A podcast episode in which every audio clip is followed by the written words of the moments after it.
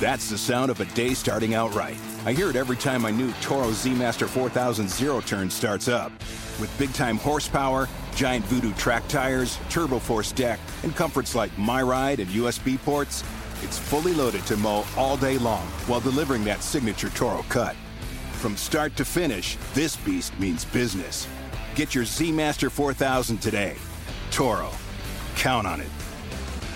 Introducing the S&D Podcast channel, your new source for all types of podcasts. We are looking for new podcasts to add to our channel. So if you ever wanted to start a podcast, reach out to us via Twitter, DM, or just add us at S&D Podcast. Or message us on Facebook, or even email us at sndpodcast@gmail.com. Once you reach out to us, we'll tell you the best way to create a podcast. All types of podcasts are welcome. So anything you want to talk about for our podcast, just let us know. No idea is a bad idea. We're already on SoundCloud, iTunes, and Google Play, and all other podcast apps. All you have to do is record the podcast. So hit us up soon so you can start your podcast now. Here I am on the road again.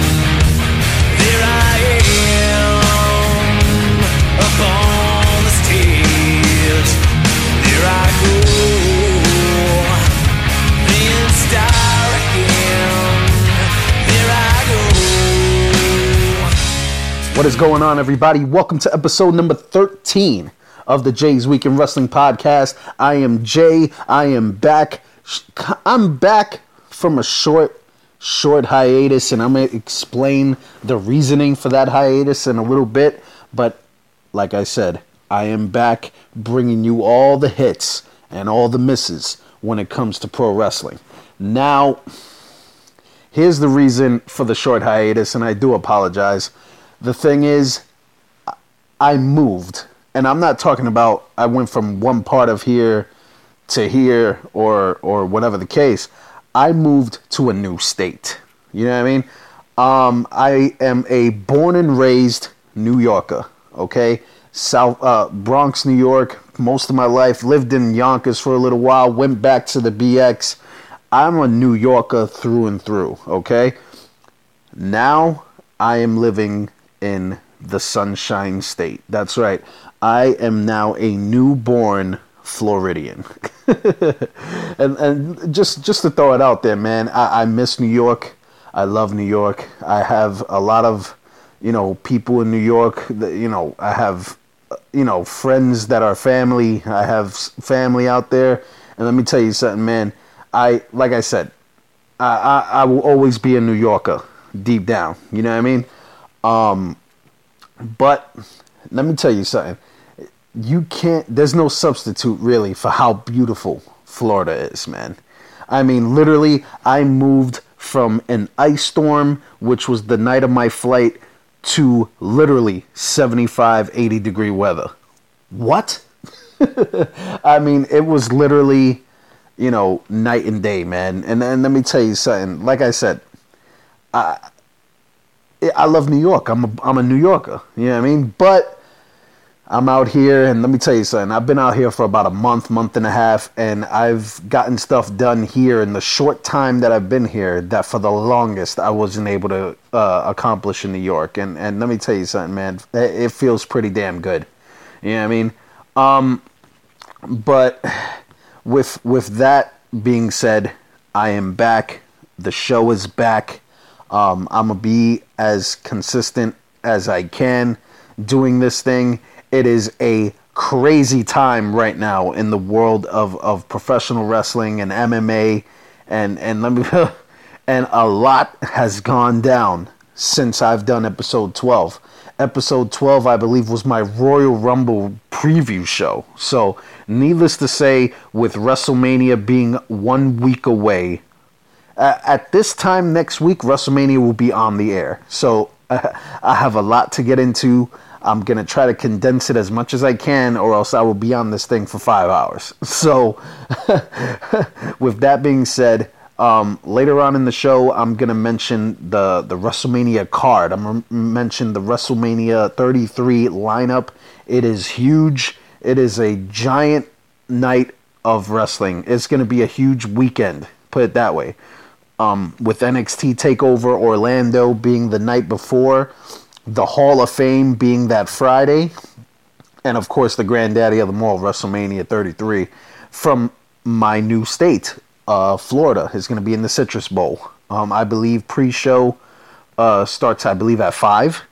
WrestleMania itself starts at 7 p.m. So it's going to be a long night of WrestleMania. And about, if everything goes the way it's looking, we're probably going to have a 14 to 15 match card at WrestleMania, which is going to be completely insane. So with that being out the way, I have compiled a list.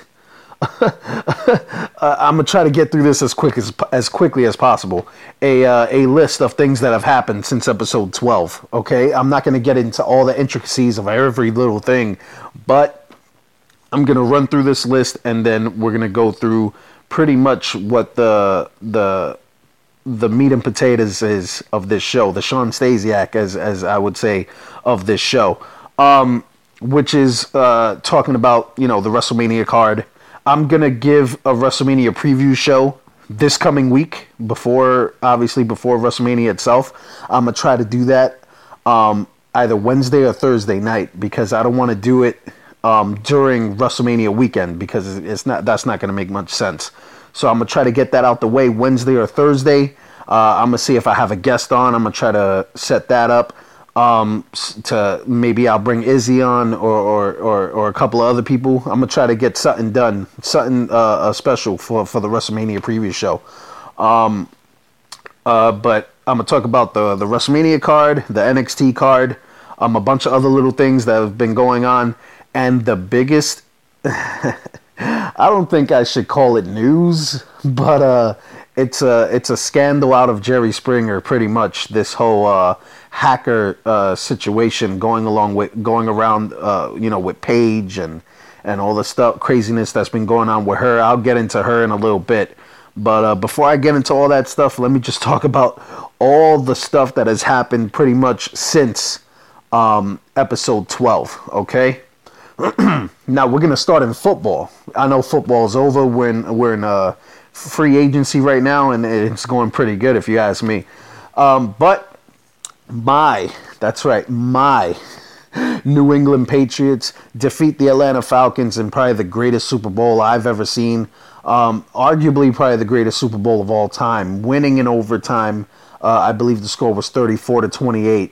Coming back from a 28-3 deficit in the middle of the third quarter. That's when the Patriots made their comeback, and they didn't look back.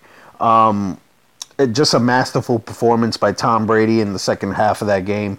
A great game for the Patriot defense in the second half, like I said, because the first half was all Atlanta.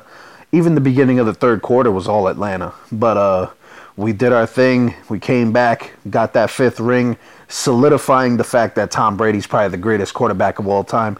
If anyone is still on that hate bandwagon for Tom Brady, you need to get your eyes checked, because there's no way you're going to sit there and tell me that guy's not the greatest quarterback of all time. I will debate you under the table when it comes to Tom Brady and the New England Patriots.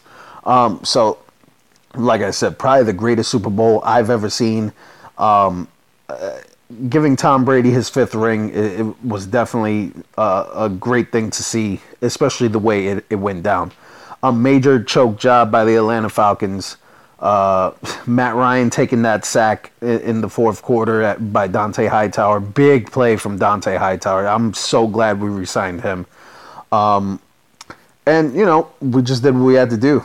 Overtime, Atlanta never saw the ball, and Patriots went downfield, getting the winning touchdown from James White. And, you know, it is what it is. You know what I mean? So... And we're kicking ass in free agency. You know what I mean? We picked up Brandon Cooks from New Orleans for a bag of potato chips. We picked up Stephon Gilmore. We re-signed Dante Hightower. We're just doing damage in free agency. And the whole thing now is seeing if we could keep Malcolm Butler for another year or if he's going to go. You know what I mean? And if he goes, you know, thank you, Malcolm Butler, for helping us get 2 rings in the past couple of years. But, you know, let's see how you do without that that system. Because as it's very known, everyone who is a part of that Patriot system who ends up leaving doesn't really do much. Unless you're Chandler Jones, because I think Chandler Jones is doing a pretty good job in Arizona with the Cardinals.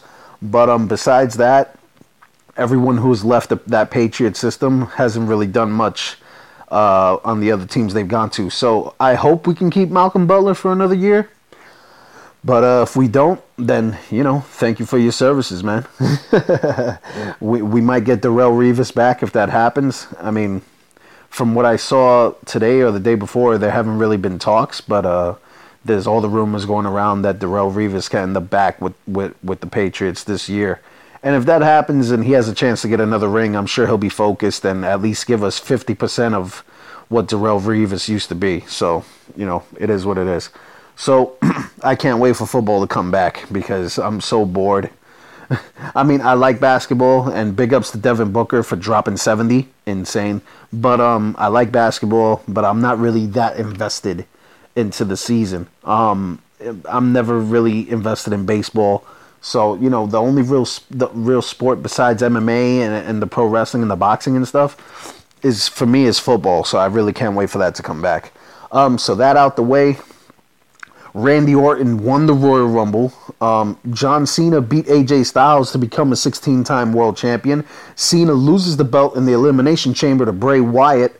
The Club, Gallows, and Anderson are the new Raw Tag Team Champions. Bayley defeated Charlotte, and she's the Raw Women's Champion. Naomi defeated Alexa Bliss to get the SmackDown Women's title. Naomi gets hurt. Alexa Bliss wins the belt back. George St. Pierre is back in the UFC. I'll get into that a little bit later.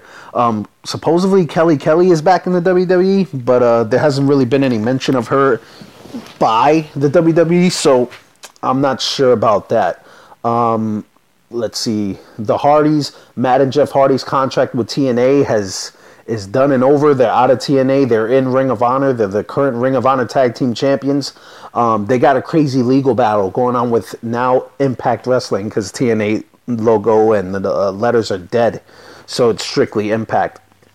So Impact and their owners, Anthem Sports, are going back and forth with the Hardys over the broken gimmick. So let's see how that plays out. Kevin Owens lost the Universal title to Bill Goldberg in a matter of seconds because of Chris Jericho. As a result of that, Kevin Owens and Y2J, their friendship went out the window when Kevin Owens attacked them and beat the hell out of them. So at WrestleMania, it will be Kevin Owens and Chris Jericho for the United States title. The Hall of Fame is pretty much set. Diamond Dallas Page, Rock and Roll Express, Teddy Long, Kurt Angle, Beth Phoenix, Ravishing Rick Rude. I forget who else, but so far that's what it is, and you know it's looking like a pretty good class. Besides Beth Phoenix, because that's a little, but it is what it is. Samoa Joe made his main roster debut in the same night injures Seth Rollins, so his availability for WrestleMania was up in the air, but he'll definitely be there. I'll get into that in a little while. Impact Wrestling rehired Jeff Jarrett, Dutch Mantel, a.k.a. What was Dutch Mantel's name in WWE? That he was with Jack Swagger and Cesaro. Zeb Coulter. Zeb Coulter, Scott D'Amore, and Kevin Sullivan are in the background working in Impact Wrestling. Let me tell you something, man. Impact Wrestling has been pretty entertaining the past few episodes, bringing up a bunch of young talent. If they can accomplish what they did back in 2002, who knows, man? Who knows where they can go? Let's see. Jack Swagger got released by WWE. He asked for it, and he was granted his release. That's somebody that is, you know, the past few years has really, you know, speaking of Jack Swagger, hasn't really done much. You know what I mean? It's not a big blow to the company. It's not going to really stop any momentum from anything. So, you know, Jack Swagger's a former world champion. He did some good things early in his career, but you know, and it's a shame with someone with his size and his ability, he just couldn't get over. You know what I mean? He got the We the People thing, but I don't even think he'll be able to use that on the indies because that's a WWE trademark thing. So, without that, what did Jack Swagger have? So let's see how that goes with him. Good luck to you, Mr. Swagger. Bobby Roode wrestled Chris Hero, who returned to NXT as Cassius Ohno, his former NXT gimmick. Bobby Roode defeated Cassius Ohno in that NXT title match. And now Cassius Ohno is going to take on the Drifter, Elias Samson, in a Loser Leaves NXT match. Hopefully the Drifter goes, because like I've said before, whenever Elias Samson comes out, I drift off to dreamland. Let's see. And then I'm going to just talk about the... Let's see here. Oh, what was I going to bring up? Let's talk about George St. Pierre back in the UFC real quick. So, if you guys have been living under a rock, all of y'all who watch UFC knows George St. Pierre, probably the best welterweight in UFC history, is back, and he's challenging Michael Bisping for the UFC middleweight title. Which was kind of a surprise to a lot of people that he chose the middleweight division, and got a title shot right away in a division he's never fought in. You know what I mean? His last fight, I believe, was against Johnny Hendricks when he defended the welterweight title, in a fight that, for me, it was a close fight, but I kind of had Johnny Hendricks winning because he imposed his will. He obviously overpowered George in that fight. He got him in a couple of compromising positions. But, George St. Pierre, in MMA, as it's proved in the past, you have to beat the champion down if you want them to take a belt off of him. You know what I mean? And George gave him a pretty good fight as well. So, but that was already going on 3-4 years ago since George St. Pierre, I think. Has it been that long? I believe so. So now he's back to take on Bisping for the middleweight title. And I don't know why he chose that. I mean, because he's a natural middleweight that he walks around at. He doesn't walk around at 200 pounds, 195 pounds. He walks around at about $190, $185. So Bisping is going to be significantly larger than George St. Pierre when they get in the cage that night. And I feel bad for Yoel Romero, who is the number one contender, who's deserved that shot. But let's see how it goes. I mean, I don't think this is going to be a walkthrough for GSP. I don't think this is going to be a walk in the park because like I said, Bisping is going to be the much bigger guy. I don't know if St. Pierre's power is going to translate. I don't think he's going to hurt Bisping with strikes. He's never been really a knockout artist. In his prime, he could put people down, but his game is the wrestling game. And if Bisping can work on wrestling defense and takedown defense, it's probably going to be a tough night for George, to be honest with you. Bisping has been on a serious roll since he won the belt. I mean, he won the belt off of Rockhold. I mean, he defended it once against Henderson, and I felt Henderson beat him. But, once again, he was in England, and at the same time, you got to kill the champ to do it. And Hendo almost did it. And that's that Henderson's, 50 years old? So, I mean, come on. I've never really been a giant fan or a big fan of Michael Bisping. He was one of the original shit talkers in the UFC. Before we had Conor McGregor, we had Michael Bisping and Chael Sonnen, you know what I mean, who were really... big trash talkers, So, I mean, it's going to be entertaining. George really doesn't talk that much trash, so it's going to be a lot of Michael Bisping carrying the promotion for this fight. But George St. Pierre's name alone is going to carry this fight. So it's going to be entertaining, but let's see how the fight goes. Like I said, it's definitely for the middleweight title.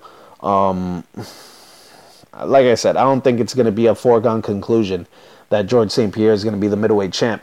And if he is the middleweight champ, he's not going to fight Yoel Romero. He's not going to fight a lot of these dudes. You know what? If he becomes champ, and if Anderson Silva defeats Kelvin Gastelum, I can see them doing finally even though it would be like 10 years too late. I could see them doing George St. Pierre versus Anderson Silva for the middleweight title. You know what I mean? But George St. Pierre is pretty much after the big name fights. He's not going to fight everybody. He has like a 2-3 year plan. He's probably going to be around for 2 more years and retire for good. So I don't see him going in there against killers. You know what I mean? He's not going to fight Jacare. He's not going to fight Yoel Romero. He's not going to, you know, what's he going to do? And if he goes back down to welterweight, I forget who the welterweight champion is, to be honest with you. Is he going to fight someone like Damian Maia? Is he going to fight, what's he going to do? You know what I mean? So it's like, it's interesting timing that George St. Pierre came back. Interesting timing, because Michael Bisping feels that George St. Pierre chose him because he's the easiest fight. You know what I mean? So let's see how it goes, man. Let's see how it goes. I'm glad that George is back, but, you know, I'm pretty sure deep down I can feel an upset happening that night with Bisping, because I don't think George St. Pierre will have the power to hurt or KO Bisping. You know what I mean? But, let's see. Let's see how that turns out for GSP. Now, what was I going to get into after that? Pretty much, I'm going to just go over the WrestleMania card as it follows right now, and what it could be in its entirety, and the NXT Takeover Orlando card. I'm going to give the NXT Takeover Orlando card first. It's going to be Saturday, April 1st. It's going to be Andrade Cien Almas going up against Aleister Black, the debuting Aleister Black. He was known as Tommy End for years on the independent scene, and I think he's from the UK. I know that. The dude is a tremendous striker. Like, he does a lot of knees, almost kind of like, you know, Japanese style, European strong style of wrestling. So it's those two are gonna have a pretty decent match. You're going to have a triple threat match for the NXT Tag Team titles. You're going to have the Authors of Pain defending the Tag Team titles against DIY, which once again consists of Johnny Gargano and Tommaso Ciampa, against The Revival, Scott Dawson and Dash Wilder. That's going to be a great tag team match, and I think DIY and The Revival are going to make the Authors of Pain look great. And, it should be pretty good. The co-main for the NXT Women's Championship, you can have Asuka defending the belt against Ember Moon. That should be pretty good as well. And the main event is going to be for the NXT title, Bobby Roode defending the NXT title against the man that he won it from at the last NXT TakeOver, Shinsuke Nakamura. So I think that's a pretty decent card. A lot of names aren't on this card, unless they're going to have one more match. I don't know, but you don't have no Ty Dillinger's, no Eric Young's, no Cassius Ohno's. A lot of guys, the Sanity, a lot of these guys are not on this card. It's, a 4-match card, which is, can you stretch a 2-hour show on 4 matches? Maybe. with some dialogue and all that stuff, but, unless the Roode Nakamura match between the entrance and the match itself is about a good 35-40 minutes, you could do that. But we'll see if they add another match or, whatever the case, I'm not sure. But that's the NXT TakeOver Orlando show the night before WrestleMania. And, of course, WrestleMania itself, hosted by The New Day, which would be pretty interesting considering all the stuff that's been happening. And I'll get into Xavier Woods in a minute. But so far, this is the tremendous WrestleMania card.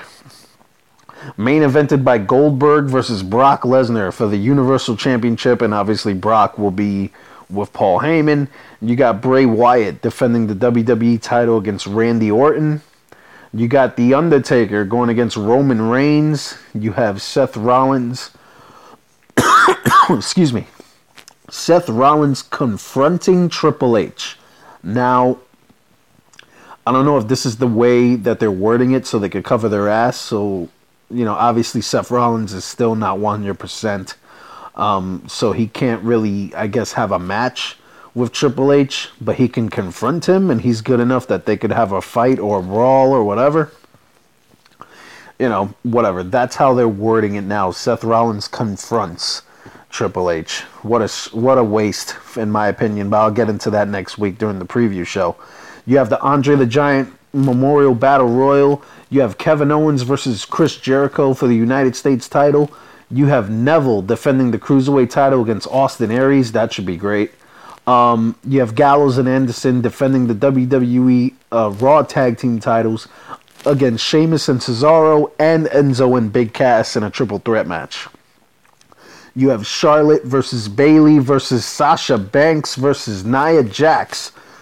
Whew! Fatal 4-way for the WWE Raw Women's Championship. And on the SmackDown side, you have Alexa Bliss defending the SmackDown Women's title against Natalia, Carmella, Mickie James, Becky Lynch, and in my opinion, if she can make it back in time from her injury, considering it's her hometown, Naomi. Let's see if it happens. But a 5-way for the for the SmackDown Women's title, a 4-way for the Raw Women's Championship. You have Dean Ambrose defending the Intercontinental title against Baron Corbin. And maybe there'll be a SmackDown tag team match. I'm not sure. The Usos literally just defeated American Alpha this past SmackDown to win the WWE SmackDown tag team titles. Maybe they get a rematch. Maybe, you know, a mystery opponent for, you know, the Usos. Maybe the Hardys. Wink, wink. I don't know. But, you know, let's see what happens. So with that being said, if all of that goes down, all those matches, if Seth and Triple H goes down, and if there's a SmackDown tag title match, okay, you're looking at a 15-match card at WrestleMania, which is probably the biggest card they've ever done. From what I remember, WrestleMania 7, and I got this source I'm totally thieving this from Jason Solomon from the Solomonster Sounds Off. He does a great show, by the way. He said that this will be the biggest card since WrestleMania 7. That with WrestleMania 7's dark match that they had about 14 matches. So if everything goes down like it should, this should beat that by a match. You know what I mean? So a 15-match card. That's and in a matter unless 3 or 4 of those matches happened during the 2-hour pre-show, I can understand that. But there's no way you're doing 14 matches during the WrestleMania card if it starts at 7 and it ends around 10:45, 11 o'clock. Unless it goes over like it did last year. It went over about 15 minutes and it ended at like 11:15, 11:20. But that's a huge card. And I think it's going to be a good show. Oh, I didn't even mention this. AJ Styles versus Shane McMahon. John Cena and Nikki Bella versus The Miz and Maurice. There we go. I didn't mention those two matches for some reason. I had a brain fart. Or did I? I don't know. Whatever. So if all those matches go down, that's going to be a monster card. The only thing is, unless WWE thinks we're dumb, everyone knows Finn Balor made his return at a house show and had a match. You know what I mean? So he's been doing the house show circuit already. Now, it's only a matter of time. Either he shows up tomorrow night on Raw at the go-home show for WrestleMania, or he shows up at WrestleMania, or he shows up the Raw after WrestleMania, which is always a huge show for debuts, for returns, for it's just a special episode every year. You know what I mean? They even made a DVD and a Blu-ray out of it. Mania Monday, it's called. I might cop that, even though, you know, I can probably get all those matches or probably seen all those matches. I was there for a few of them when they're either... I was there the night Dolph Ziggler cashed in Money in the Bank on Alberto Del Rio. That same night is when Fandangoing got popular. The Shield attacked The Undertaker, and he was saved by Kane and Daniel Bryan. I was there that night for that. You know what I mean? And that was a good show, and the crowd was insane. We shitted on Randy Orton and Sheamus that night, hardcore. and the Big Show came out and knocked them out, and we were all like, thank you, Big Show. Speaking of Big Show, he was supposed to have a match with Shaq. That's not happening. I don't know if contractually Shaq just couldn't get the time in. He couldn't do it. But Big Show got in tremendous shape for WrestleMania, which would possibly be his last WrestleMania, and he wanted that match with Shaq.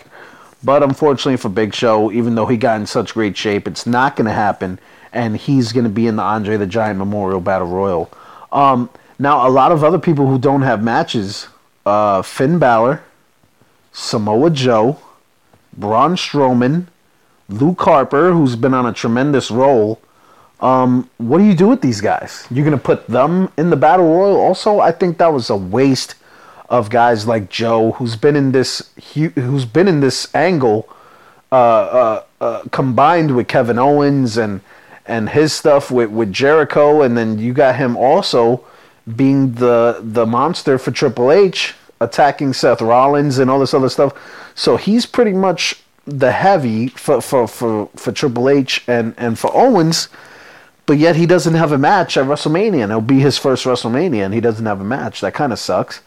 And Braun Strowman, who's been on such a roll, there was rumors going around all this time before that maybe it'll be Strowman going up against The Undertaker, but, you know, now it's Undertaker and Roman Reigns. So where does that leave Braun Strowman, who's been feuding with Roman Reigns this whole time? Does he win the Andre the Giant Memorial Battle Royal? Does Big Show win it again? Because didn't he win it like last year or the year before? So it's interesting, man. It's an interesting dynamic. But then again, can you fit all these guys into the lineup with all these other people? We have so many triple threats and so many four ways and so many. It's just a lot of matches, especially the women. I feel the women have just been thrown together. We need to get everybody in there, so just throw them all in there. You know what I mean? It's very congested. You know, there's and the tag teams too. Between the tag teams and the women, I think it's just very congested. Even Cena is in a tag match. John Cena is in a tag match at WrestleMania against The Miz. So this is going to be the second time Cena and The Miz go against each other at Mania. But I'll get into that match in its entirety on the preview show, because they've been doing a good job selling that match, even though it's just a random tag match. You know what I mean? Okay. Now, before I get into Paige and this whole craziness with the hacker scandal and all that stuff, I'm going to talk about Ring of Honor really fast. They had their 15th anniversary show about a good week ago or 2 weeks ago. I haven't seen it in its entirety yet, but I have it, and I'm going to check it out. But their main event was Adam Cole defending the Ring of Honor World title against Christopher Daniels. Okay? And Christopher Daniels defeats Adam Cole with the help of Frankie Kazarian, who did a double turn because a week or two earlier he betrayed Christopher Daniels, joined the Bullet Club. He had his first match as a member of the Bullet Club on that pay-per-view, winning a number one contendership, I believe, for the television title. So he did a double turn. He betrayed the Bullet Club in that match and helped his best friend, the Almighty, because he used to be Fallen Angel, but now Almighty Christopher Daniels. And Christopher Daniels, after 20-something years in this business, finally won his first major singles world championship. And Christopher Daniels is now the Ring of Honor world champion. I just want to send out a congratulations to Christopher Daniels, man. I've been a fan of the Fallen Angel Christopher Daniels since I first saw him in 2002. And Christopher Daniels is a guy that he's been in wrestling since 1993. He is hitting 50. Or he's hitting 50 years old. You know what I mean? If he's not there already. This dude has been wrestling for 94, 2004, 2014. He's been wrestling over 20 years. You know what I mean? 23, 24 years. So this dude was an enhancement talent for WWE. He wrestled for ECW. He... And this is all on YouTube. And Beyond the Mat, I believe, you could see him wrestling. You could see him in the background, where I believe they were showing Mike Modest and Tony Jones having a tryout match. And you could see guys like the Headbangers and I think Bradshaw and some other guys are in the back. And they're saying, oh, I'm going to steal that move. I'm going to steal that move, telling Vince and Jim Ross and other people. And Christopher Daniels is back there. He has hair. He's in a singlet. And, you know, he was just one of the enhancement guys, what you would call jobbers. But he was in the light heavyweight division in WWE back when guys like Taka Michinoku was champion, and Grandmaster Sexay, Brian Christopher, and a lot of the other guys, international guys that WWE brought in. It was the 205 Live of the Attitude Era, the light heavyweight division. So, with that being said, I'm very happy for Christopher Daniels. And for me, it's a shame. And he made his name in Ring of Honor and TNA and Japan. And in Japan, he was known as Curry Man. He was in a mask. And he did like a little dance. And he got over in Japan. He has been a star everywhere that he's been in the middle to the late of his career. He was in the WWE developmental program, UPW, with John Cena and Samoa Joe and a lot of the other guys who came up in that department. And he was the world champion there. He was, you know, but the thing is, he never really got the chance. He never really got that break to make it in WWE. He never got a shot. You know what I mean? And it's a shame. Even Frankie Kazarian got his shot in WWE, but he pissed it away. But Christopher Daniels is a dude that is so talented that I don't think at his age now he'll be able ever to get that opportunity to be on that big stage of WWE. Even NXT, man, it would be cool to see Christopher Daniels just under that umbrella. You know what I mean? He had the Fallen Angel gimmick. You know, he was just always a cool character. He was a great talent in ring.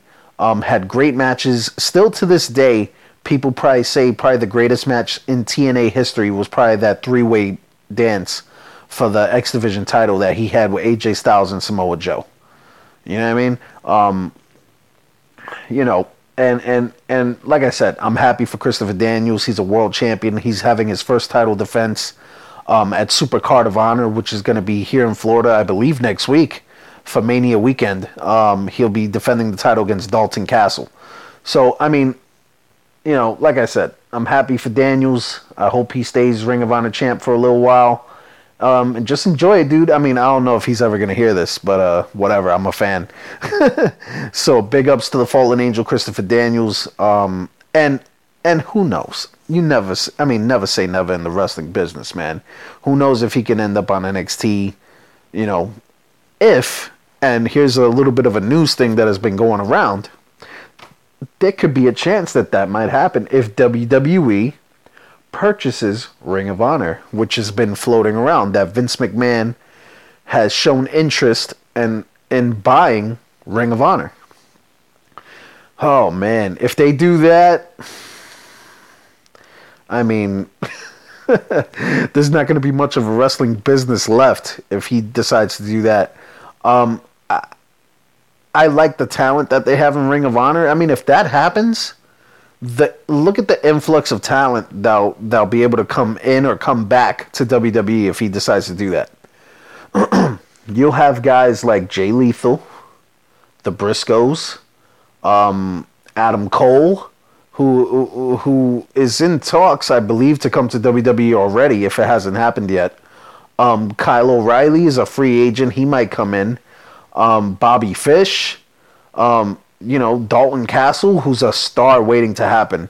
You have The Last Real Man. This dude, Silas Young. You got Christopher Daniels. He's their world champion right now. You know what I mean? Lio Rush.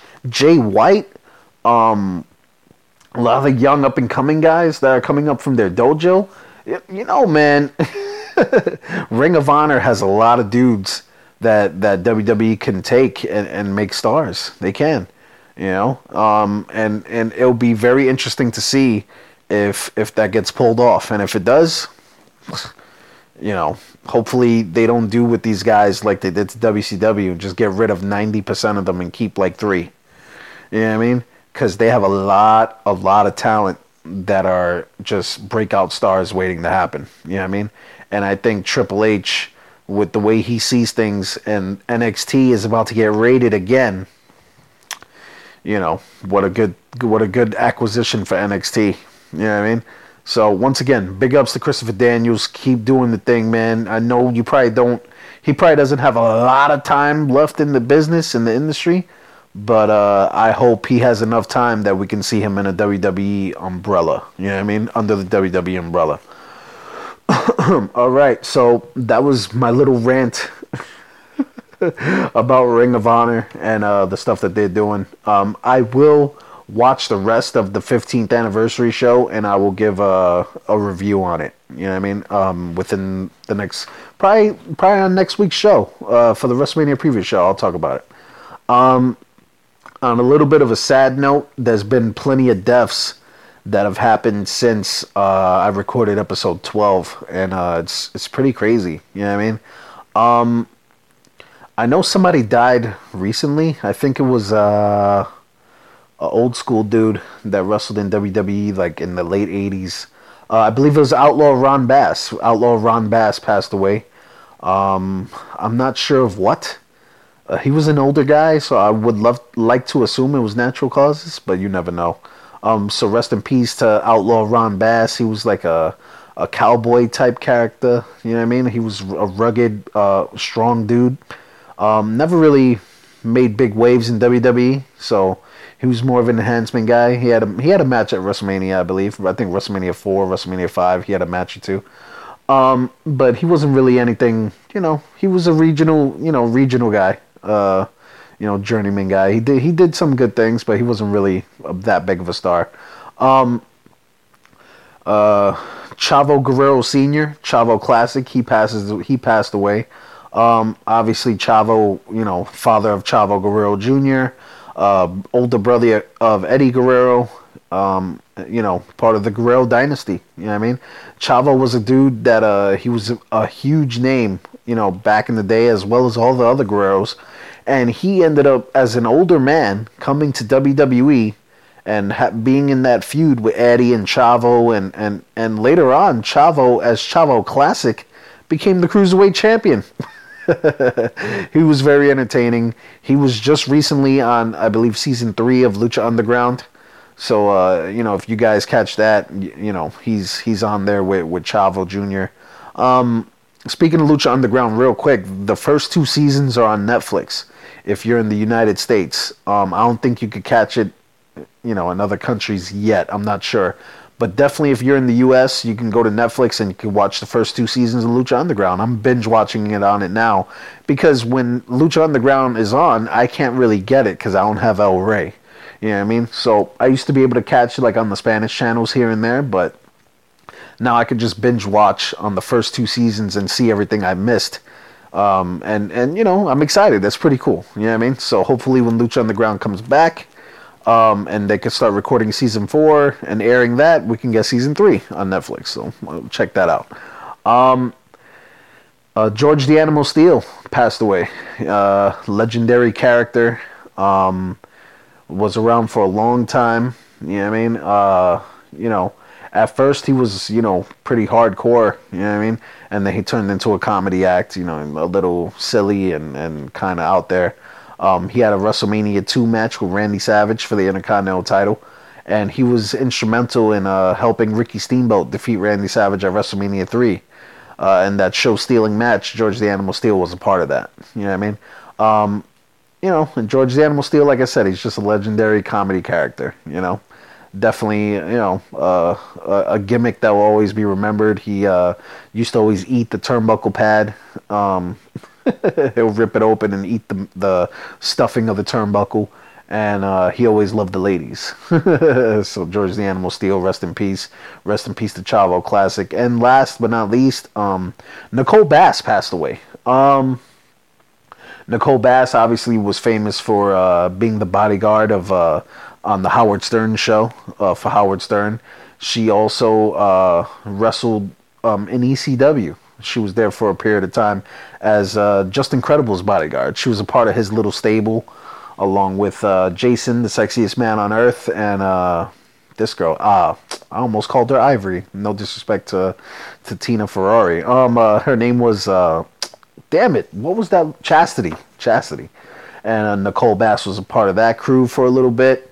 And then she ended up in WWE, where she was the bodyguard for Sable. And once Sable left, she had a little brief stint of trying to get with Val Venus. And, I mean, she wasn't really any talent-wise. She wasn't really good. She wasn't a wrestler, you know what I mean?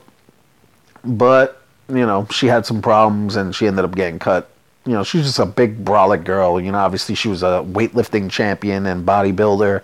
You know what I mean? So, but not for nothing, being from New York, I always used to hear stories about Nicole Bass, and I've heard nothing but good about her. I've heard she was a really good person. She helped out the guys at House of Glory one time, I believe. She came down and helped them, like, work out and stuff. So I've heard nothing but good stuff about Nicole Bass. So, rest in peace to Nicole. Now let's get into the meat. And it's apropos because there have been plenty of meat passed around in this subject. To close off this episode, we're going to talk about this whole hacker scandal, this whole thing that happened with Paige and a bunch of other people. Over last weekend, a lot of stuff. Twitter literally blew up with craziness, as the least that I can say. Some leaked photos were passed around of Paige. Back in the NXT days, of her, leaked nude photos, little sexual stuff here and there. But then there was rumors going on that there was a video passed around.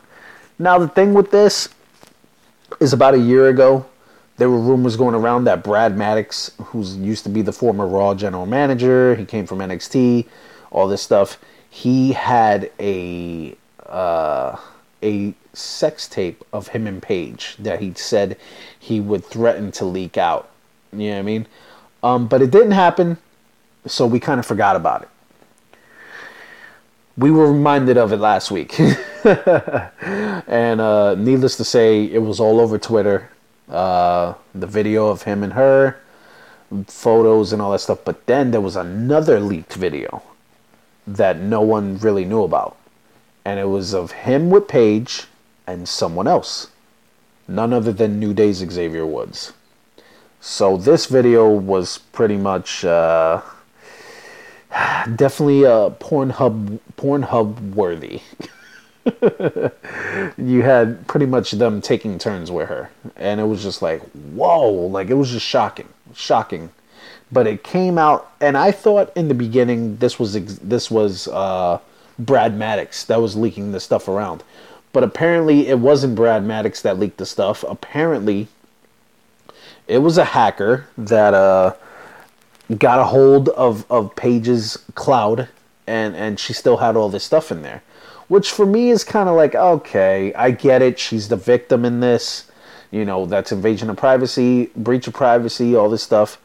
My thing is, you're engaged to marry Alberto Del Rio. Why do you still have all this stuff in your cloud? Now, anybody that has a past, everybody has a past, okay? And you get into a new relationship with somebody else, and if it gets serious to the point where you're gonna marry this person or whatever, common sense would kind of tell you maybe if you don't want this person to know about it, or if you want to just get rid of that stuff from your past, just why don't you just delete that part of the cloud? So, and in my thing is like, okay, before I give my opinion about that.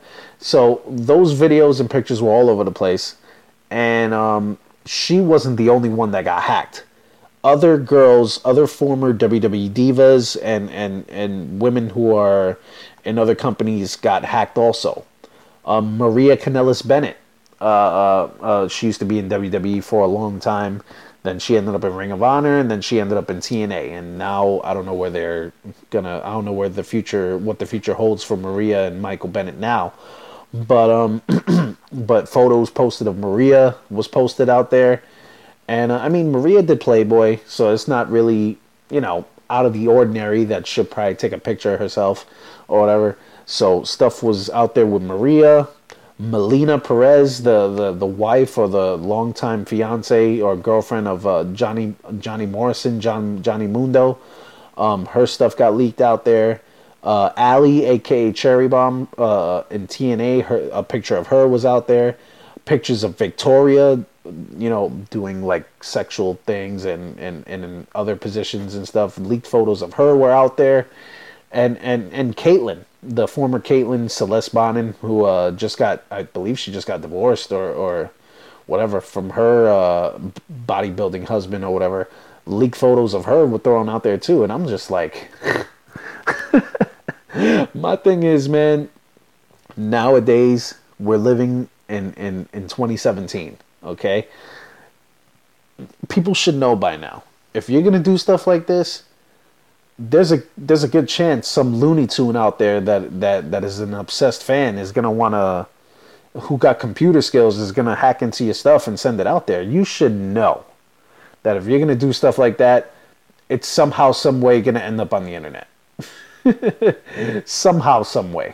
So either, and I get it, you're adults, you can do whatever the hell you want, but don't be surprised if someone out there, like I said, who has any sort of computer skills, hacking skills whatsoever, who's a loon, is going to go after you, find stuff on you, and leak it out to the whole world.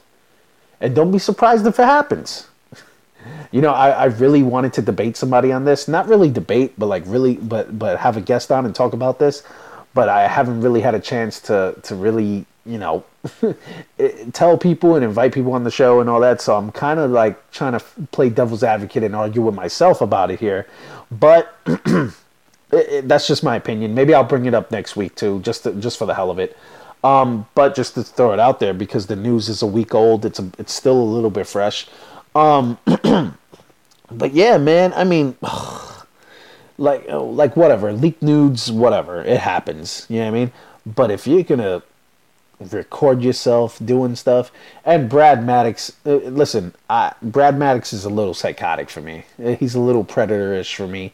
I mean, at the time, you figure Paige was what, 19, 20 years old? She's about 24 now, and he was looking like he was a porn director. He was getting all up in there. After doing what he did with her, he passed her off to Woods, and then she's doing her thing with Woods, and he's all up under them like if he's producing for Vivid.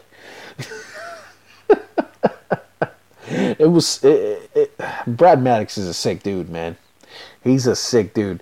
And the thing is, whatever, man. I mean, these people are on the road, over 300 days a year, and they see each other more than they do their own family, and, stuff is going to happen. Let's be real. Stuff is going to happen. But you don't have to record it. You don't have to. If you're dumb enough to record it, then you probably deserve to be hacked, to be honest with you. You know what I mean? But I get it. These women are victims because their privacy did get breached. Their privacy did, they did get hacked. So, they are victims in this. But at the same time, you have to be smart. All of these women are not 10 years old, 15 years old, 20 years old. A lot of these women are in their mid to late 30s. So you got to be smarter than that. Paige is a young, stupid brat. You know what I mean? Who obviously was a little thought. But, does she deserve all this? And the thing is, it couldn't have come at a shittier time for her. Because she's... And I've spoken about her a few times on this show. She's going down a downward spiral, and she's hitting rock bottom fast. Fine, she latched onto Del Rio, and she's getting him to marry her, blah, blah, blah. But then this comes out, and it's like, you know what? You might as well take her WWE contract and flush it down the toilet. And I, if I were WWE, I wouldn't punish her. You know what I mean? Because that happened a long time ago. I wouldn't punish Woods. That was such a long time ago, even though it's going to bring a lot of publicity now, especially with the high profile that Woods has. Being with New Day, he wasn't a star when that happened. He was a low mid-card guy from NXT at the time who was trying to find himself. So Paige shouldn't be punished any more than what she is. I wouldn't. And Woods, I don't think should get touched either. Brad Maddox hasn't been in the company for about a year and a half or two. So if anything, this is just making him relevant. So he shouldn't even get any attention. I don't. The one thing that will probably get Paige in a lot of trouble and a lot of heat, and I think this will be the dagger for her, and this is what I think will keep her from ever coming back to WWE. One of those photos, there's a picture of her in a compromising position, in a finishing position. I'll just leave it at that. With the WWE NXT Women's title right under her face. Yeah. That right there is probably going to be the death blow. No pun intended. For her to ever return to WWE. And it's a shame. It's a shame because she was a star. She was a big star in that women's division. And now, if she never comes back to WWE and she does the independent circuit, she follows Del Rio around wherever he goes, whatever. Even if she ends up in TNA, even if she ends up, whatever, working for her parents or whatever, she is not going to be the star that she was in WWE to that magnitude ever again. And it's a shame because she's so young. She had her whole career ahead of her, and this was just the icing on the cake. And I think Paige is done in WWE. I mean, things could change, and time heals all wounds. But look at everything that has been compromised because of this, and look at everything that could be compromised because of this. I don't think Xavier Woods is going to get in any trouble, but it put him in a weird position. Now, Del Rio's in a weird spot because he's with her. She has to be feeling insane that this came out. Like I said, this does nothing to Brad Maddox except boost his ego, because everybody's going to kiss that guy's ass and give him props and all that stuff. Brad Maddox receives no pain for this. Look at who else it does affect, because, and I didn't even put this together, but I heard this from Dave Meltzer, you know, the editor and creator of the Figure 4 Online, what is that, the Wrestling Observer. He said this could affect Hulk Hogan coming back to WWE because of his sex tape scandal that he had a couple of years back. You know what I mean? So I didn't realize how much this could trickle affect a lot of other people. You know what I mean? But like I said, I don't think Xavier Woods is going to be in any trouble at all. At all. Paige... I think Paige is done. I think the last time we saw Paige in the WWE is the last time we're going to see Paige in the WWE. Brad Maddox, he's irrelevant. This makes him relevant, but it'll fizzle fast. Once this news gets old, so will Brad Maddox. Yeah, I mean, unless he starts running his mouth, or we come to find out that he's the one who leaked this to, gave this whatever, but... I don't think Brad Maddox has pictures of all those other women, so I highly doubt this was him. This was a hacker, for sure. You know, let's see if it hurts Hulk Hogan, because Hulk Hogan, little by little, the word around the campfire is him and WWE have been on better terms or whatever, and maybe he can make a return. Maybe as fast as WrestleMania. Who knows? But, it's just a crazy situation, you know, and I feel for all the women that it happened to, but at the same time, you gotta be smarter. okay? Especially living in the times that we're living in, where everything is accessible. And according to Sunny, Tammy Sitch, she supposedly got a message from another former WWE diva that her stuff got leaked, her stuff got hacked too. She didn't say who, but hey, maybe there's more on the way. Unfortunately for these women, a lot of them are probably going to get exposed. So we'll see about that. I mean, like I said, I feel for these women, but at the same time, think before you do stuff. You have to, or else you can get exposed, and it sucks. It sucks for them, but whatever. Like I said, you got to be smarter than that. So that's pretty much it for now. Like I said, I'm gonna start being on this more often. Hold on a second. In terms of the Hall of Fame, John Cena is gonna be inducting Kurt Angle, which is interesting. But we know John Cena is gonna do a good job. The APA, Bradshaw and JBL and Ron Simmons, Farouk, they will be inducting Teddy Long. I don't know who's going to be inducting Beth Phoenix.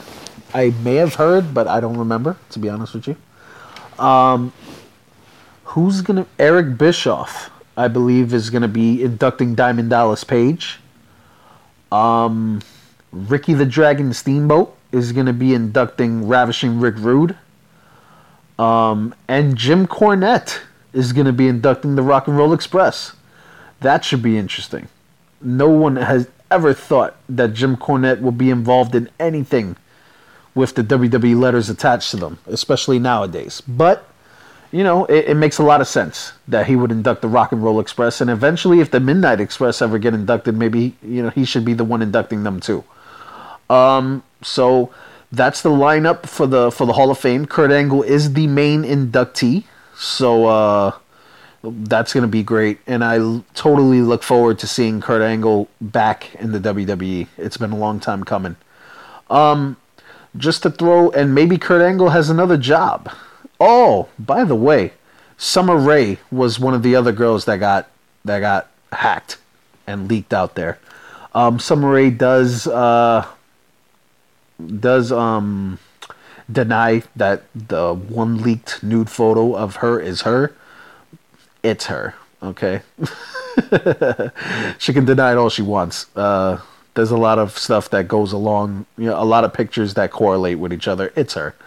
But Summer Rae has been throwing it out there that she wants to be the general manager of Raw. And because Mick Foley this past Monday got fired as Raw general manager by Triple H and Stephanie McMahon. And, there that goes. So there was a rumor going around that supposedly Noelle Foley wants to fight Stephanie McMahon at Mania. I don't want to see that. Noelle Foley's a good-looking girl, but as we've seen on Holy Foley on the network, she is a horrible wrestler. So, yeah. Stop smiling, Noelle. Stop smiling. So that's the Hall of Fame, the inductees and all that stuff. And I'll get into more, like I said, next week will be the WrestleMania preview show. It's going to be a big, big show. No pun intended. I'll be previewing NXT Takeover Orlando in its entirety. I'll be previewing WrestleMania 33 in its entirety. I'll probably have an old school WrestleMania, old school stuff that we do. Let's see what news comes out about the hacker stuff. Hopefully I'll have somebody on so I can debate with about that. And let's see what happens between now and then. Between now and next Sunday. Monday is the WrestleMania go-home show for Raw. Tuesday is the WrestleMania go-home show for SmackDown. And NXT on Wednesday is the go-home show for NXT TakeOver Orlando. So, that has been my many weeks that I've missed in wrestling. And MMA and football. This was episode number 13. I am Jay. I'll be back next week to talk WrestleMania 33. Thanks for listening. Catch you later.